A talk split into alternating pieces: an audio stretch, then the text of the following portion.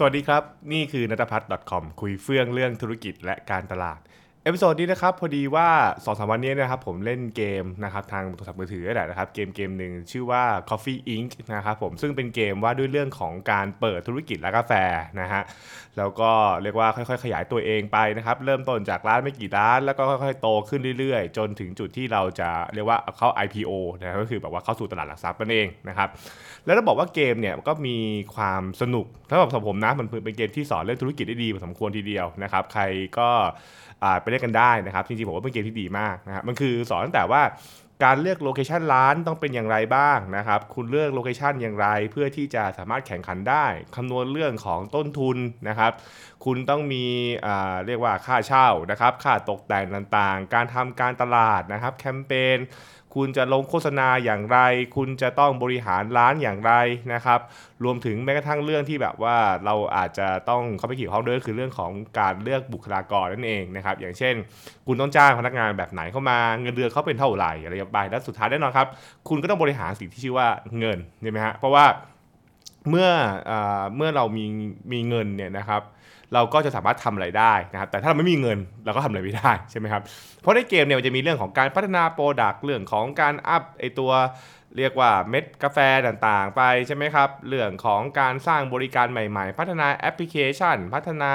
ระบบเรื่อง mobile payment ต่างๆ ซึ่งมันก็แน่นอนทุกอย่างมันมีผลกับเรื่องธุรกิจเราใช่ไหมครับซึ่งนั่นแหละฮะมันเป็นเลยเป็นเกมที่ดีนะ คือเป็นเกมที่เรียกว่าทำให้ เราพอเข้าใจนะครับเรื่องของอกลยุทธ์เรื่องของการทำธุรกิจได้แล้วก็เกมก็มีคู่แข่งหลายคนนะครับผมก็เล่นเนี่ยนะครับเล่นมา 2 วันเนี่ยนะครับเกมแรกผมบอกเลยเกมผมแพ้ ผมแพ้แล้วคือผมก็แบบเอ๊ะมันเล่นยังไงมันก็ก็พยายามเข้าใจระบบมันใช่ไหมแต่พอเข้าใจปุ๊บเนี่ยคราวนี้ก็เล่นกันมายาวๆด้วยแล้วใช่ไหมครับอย่างเรียกอันนี้ตอนก่อนที่ผมจะมาบันทึกคลิปคลิปเนี้ยผมก็เรียกว่าเพิ่งปิดเกมไปนะครับปิดเกมเพราะอะไรเพราะว่า เรียกว่ามีเงินล้นฟ้าเรียบร้อยแล้วนะครับ คือเรียกว่ากินทั้งตลาดเรียบร้อยแล้วก็คือ สามารถเทคโอเวอร์คู่แข่งได้นะครับตอนนี้ก็มีไม่มีคู่แข่งเหลือในตลาดที่แข่งกับผมแล้วนะครับ ก็ที่เหลือก็คือก็เอาเงินเอาไปขยายสาขาอะไรเพิ่มเติมไปก็ แต่ก็คงไม่มีไม่ได้เล่นต่อแล้ว เพราะว่ามันก็จบแล้วนะครับ แล้วถามคือแล้วคุณแก่จะเอามาเล่าทำไมในคลิปนี้นะครับเอ่อตอนที่ผมเล่นเกมเนี่ยนะครับ มันมีโมเมนต์หนึ่งนที่ผมรู้สึกว่าเออเฮ้ยเรื่องนี้มันน่าจะเอามาคุยกันนะ เพราะว่ามันเหมือนกับที่ผมพูดในห้องเรียนบ่อยๆนะครับเวลาผมสอนที่ Dot Academy นะครับผมจะพูดกับเจ้าของธุรกิจจำนวนมากบอกว่า เวลาคุณไปฟังเคสธุรกิจเนี่ยนะครับไปฟังพวกเคสบริษัทใหญ่ๆหรืออ่านหนังสือพวกตำราอะไรอย่างเงี้ยนะฮะมันก็จะพยายามบอกแล้วว่าต้องทำอย่างนั้นต้องทำอย่างนี้อะไรอย่างเงี้ยนะครับแต่สิ่งหนึ่งที่เขาอาจจะไม่ได้บอกเรานะก็คือเรื่องของ resource มันคือเรื่องของการที่เขามีทรัพยากรเท่าไหร่ในการที่เขาทำสิ่งนั้นใช่ไหมฮะ คือทุกบริษัทจะบอกเราแหละว่า เราต้องเราต้องลงทุนในบุคคล เราต้องลงทุนในการฝึกฝนพนักงาน เราต้องลงทุนในการตลาด เราต้องลงทุนในเรื่อง AI เราต้องคือเราต้องลงทุนทำทำทำทำแต่คำถามคือแล้วคุณมีเงินหรือเปล่าล่ะ คุณมีเงินคุณมีเงินซับบ้างล่ะว่ามันเหมือนเกมเนี่ยเปิดขึ้นมาไหมฮะคือเปิดขึ้นมาเนี่ยมันก็ทำได้หมดแหละ คุณจะจ้าง COO ก็ได้ คุณจะเรียกว่าจะใช้วิธีการเปิดร้านสาขาเพิ่มขึ้นก็ได้ คุณจะคิดเมนูใหม่ก็ได้ แต่ทุกอย่างเป็นเงินนะฮะทุกอย่างเป็นเงินหมดเลยคือ คือคุณจะพัฒนา product product กว่าจะออกได้คือต้องรออีกประมาณสัก48 อาทิตย์ แล้วแต่ละอาทิตย์ต้องใช้เงินในการในการในการพัฒนาใช่ไหมคุณบอกว่าคุณต้องมีพนักงานดีๆ แล้วค่าจ้างเขาเท่าไหร่ล่ะแน่นอนเราอย่างร้านในอย่างในเกมเนี่ยคือจะเลือก store manager คือคนที่ผู้จัดการร้านเนี่ยนะครับเก่งๆ ค่าตัวก็แพง ถ้าเกิดว่าถูกๆถ้าเกิดว่าถูกๆก็ได้ได้คนอีกแบบหนึ่งมาใช่ไหมแล้วก็ถ้าเกิดว่าคุณมีพนักงานเยอะก็มันก็ตามมาด้วยอีกเรื่องมากมายใช่ไหมครับ อืมที่ผมเล่าอันนี้เพราะว่า บริษัทส่วนใหญ่เนี่ยเวลาเราเฝ้าฟังเคสเนี่ยมันจะพูดถึงอ่าเรียกว่าอะไรฮะแนวทางหรือ เรียกว่า execution นะ ก็คือเขาทำอะไรบางอย่าง เช่น เขาลงโฆษณา เขาทำ YouTube เขาเปิดสาขาใหม่ เขาาไปลงทุนในเรื่องนั้นลงทุนเรื่องนี้แต่แต่เรามีลงทุนเหมือนเขาหรือเปล่าใช่ไหมครับ แล้วก็นี่คือสิ่งที่ผมมักจะเตือนเจ้าของธุรกิจจำนวนมากว่า เวลาฟังเนี่ยต้องแยกแยะนะ ไม่ใช่แบบว่าเขาบอกให้ทำทำทำแล้วก็ไปทำหมดโดยที่ไม่ได้เอะเรื่องนี้ก่อนนะฮะ คือ คือผมก็บอกเลยว่าเวลาผมเล่นเกมไอตัว Coffee Inc เนี่ยนะครับผมแล้วผมก็ว่าช่วงแรกๆของเกมเนี่ยโอ้โหมันมันมันมันค่อนข้างจะเครียดมากเพราะว่าเงินเราจำกัดถูกไหมฮะเงินจำกัดปุ๊บเนี่ยเราก็ต้องคิดว่าเราใช้เงินยังไงให้คุ้มค่าที่สุด แล้วต้องมานั่งพะวงกับสิ่งที่ชื่อว่า cash flow นะฮะก็คือแบบว่าเอ้ยแล้วอาทิตย์นี้เนี่ยเงินมันกลับมาแล้วเราเรายังกำไรอยู่ใช่ไหมใช่ไหมฮะเพราะสุดท้ายถ้าเกิดว่า cash flow มันไม่มันไม่ flow เนี่ยนะฮะคือเงินมันไม่พอเนี่ยล้มละลายเกมจบเลยใช่ไหมอย่างที่ผมบอกคือ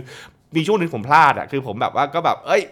มันมือใช่ไหมอะจำนู่นจำเรียมได้เป็นปุ๊บปรากฏว่า มันไม่เป็นนำคาด ปรากฏผลก็คือแคทโฟติดลบปึบเกมจบเลยครับแพ้เลยใช่ไหมเพราะฉะนั้นเพราะฉะนั้นในช่วงต้นต้นของเกมเนี่ยมันเลยมีความระมัดระวังระมัดระวังแล้วก็พิถีพิถันในการที่จะเลือกทำอะไรบางอย่างเยอะมาก แต่พอแต่พอมาถึงประมาณสักช่วงกลางๆเกมนะฮะ ช่วงกลางเกมที่แบบว่าแบบว่าผมแบบเรียกว่ามีเงินมีเงินเป็นฟ่อนแล้วนะคือคือพูดง่ายๆคือตอนนี้มีเงินเป็นฟ่อนปุ๊บเนี่ย ผมสนุกเลยไงผมเปิดสาขาแบบว่าผมเปิดสาขาในเกมเนี่ยผมเปิดสาขาอาทิตย์หนึ่งประมาณละอาทิตย์ละสาขาไปอย่างน้อยคือเปิดไปเรื่อยๆเปิดไปเรื่อยๆขณะที่สมัยก่อนกว่าจะได้สาขาหนึ่งได้เก็บเงินกัน เก็บเงินกันแบบเป็นแบบครึ่งปีอะไรเงี้ยเป็นต้นใช่ไหมฮะคือเราต้องเก็บเงินนานมากกว่าจะเปิดสาขาได้หรือไปกู้ธนาคารหลังๆนี่คือแบบเปิดกันเล่นๆเลยฮะคือเปิดแบบ เปิดกันแบบเปิดทิ้งขว้างแบบว่าเอ้ยสาขาติดกันก็ได้เปิดไปดักไปก่อน เปิดการคู่แข่ง เปิดโอ้โหผมบล็อกทุกอย่างใช่ไหมฮะที่สำคัญก็คือเอ่อพอถึงจุดหนึ่งปุ๊บนะฮะพอเงินมันเหลือ พัฒนาอะไรก็ได้ครับ เอาเงินไปสาดทิ้งกันได้นะคือโฆษณาสาดเล่นๆกันเลยนะครับคุณต้นนะครับเราลงโฆษณาเยอะมากแล้วเราก็ไม่รู้หรอกว่าไหน work ไม่ work คือว่าแต่เราเราก็ลงไว้เยอะไว้ก่อน ซึ่งอันนี้มันเป็นมันเป็นสิ่งสำคัญ คุณจะพบว่าเวลาเราไปทำงานธุรกิจบริษัทใหญ่เนี่ยคือพอเวลามันมีเงินเยอะเนี่ยนะฮะมันก็รู้สึกบอกว่าเฮ้ยเสียไม่เป็นไรหรอก เพราะเรายังมีรายได้เข้ามาอีกเยอะเนี่ยคือเรามีรายได้เข้ามาอีกเยอะมาก มันทำให้เราเราจะมีเงินเอามาเรียกว่าเล่นสนุกกันได้เยอะมากนะครับแล้วแบบโอเค มันอาจจะไม่ work ก็ได้ไม่เป็นไร แต่ว่าโอเคก็ยังไงเดี๋ยวสิ้นเดือนมันก็มีแค h โฟเข้ามาอยู่แล้วใช่ไหมฮะ แต่แต่หลายๆ คนธุรกิจมันเป็น SME อะมันไม่ได้เป็นอยู่ในจุดแบบนั้นนะฮะ เพราะฉะนั้นอย่าไปอย่าไปทะลึ่งตามเขาขนาดนั้นนะฮะ คือผมบอกว่าฟังได้ฟังเป็นแนวคิดได้เข้าใจก็จะวิธีคิดได้แต่ว่านั่นคือวิธีคิดที่อยู่ในสถานการณ์บางอย่าง แล้วเขาอยู่ในบทบทบางอย่างเขาอยู่ในบทเช่นเขามีเงินเขามีกำลังทรัพย์ หรือบางคนคืออะไร ถ้าเกิดเขาแพ้มาเขาล้มบนฟูกอะ่ะใช่ไหมคือบ้านมีเงินเยอะมากแล้วคือ ก็เดือดร้อนก็ไม่เดือดร้อนอะไร แต่หลายๆคนคือคุณเพิ่งเริ่ม หรือคุณอาจจะล้มบนล้มไม่ได้ล้มบนฟูก กู้ธนาคารมา เพราะฉะนั้น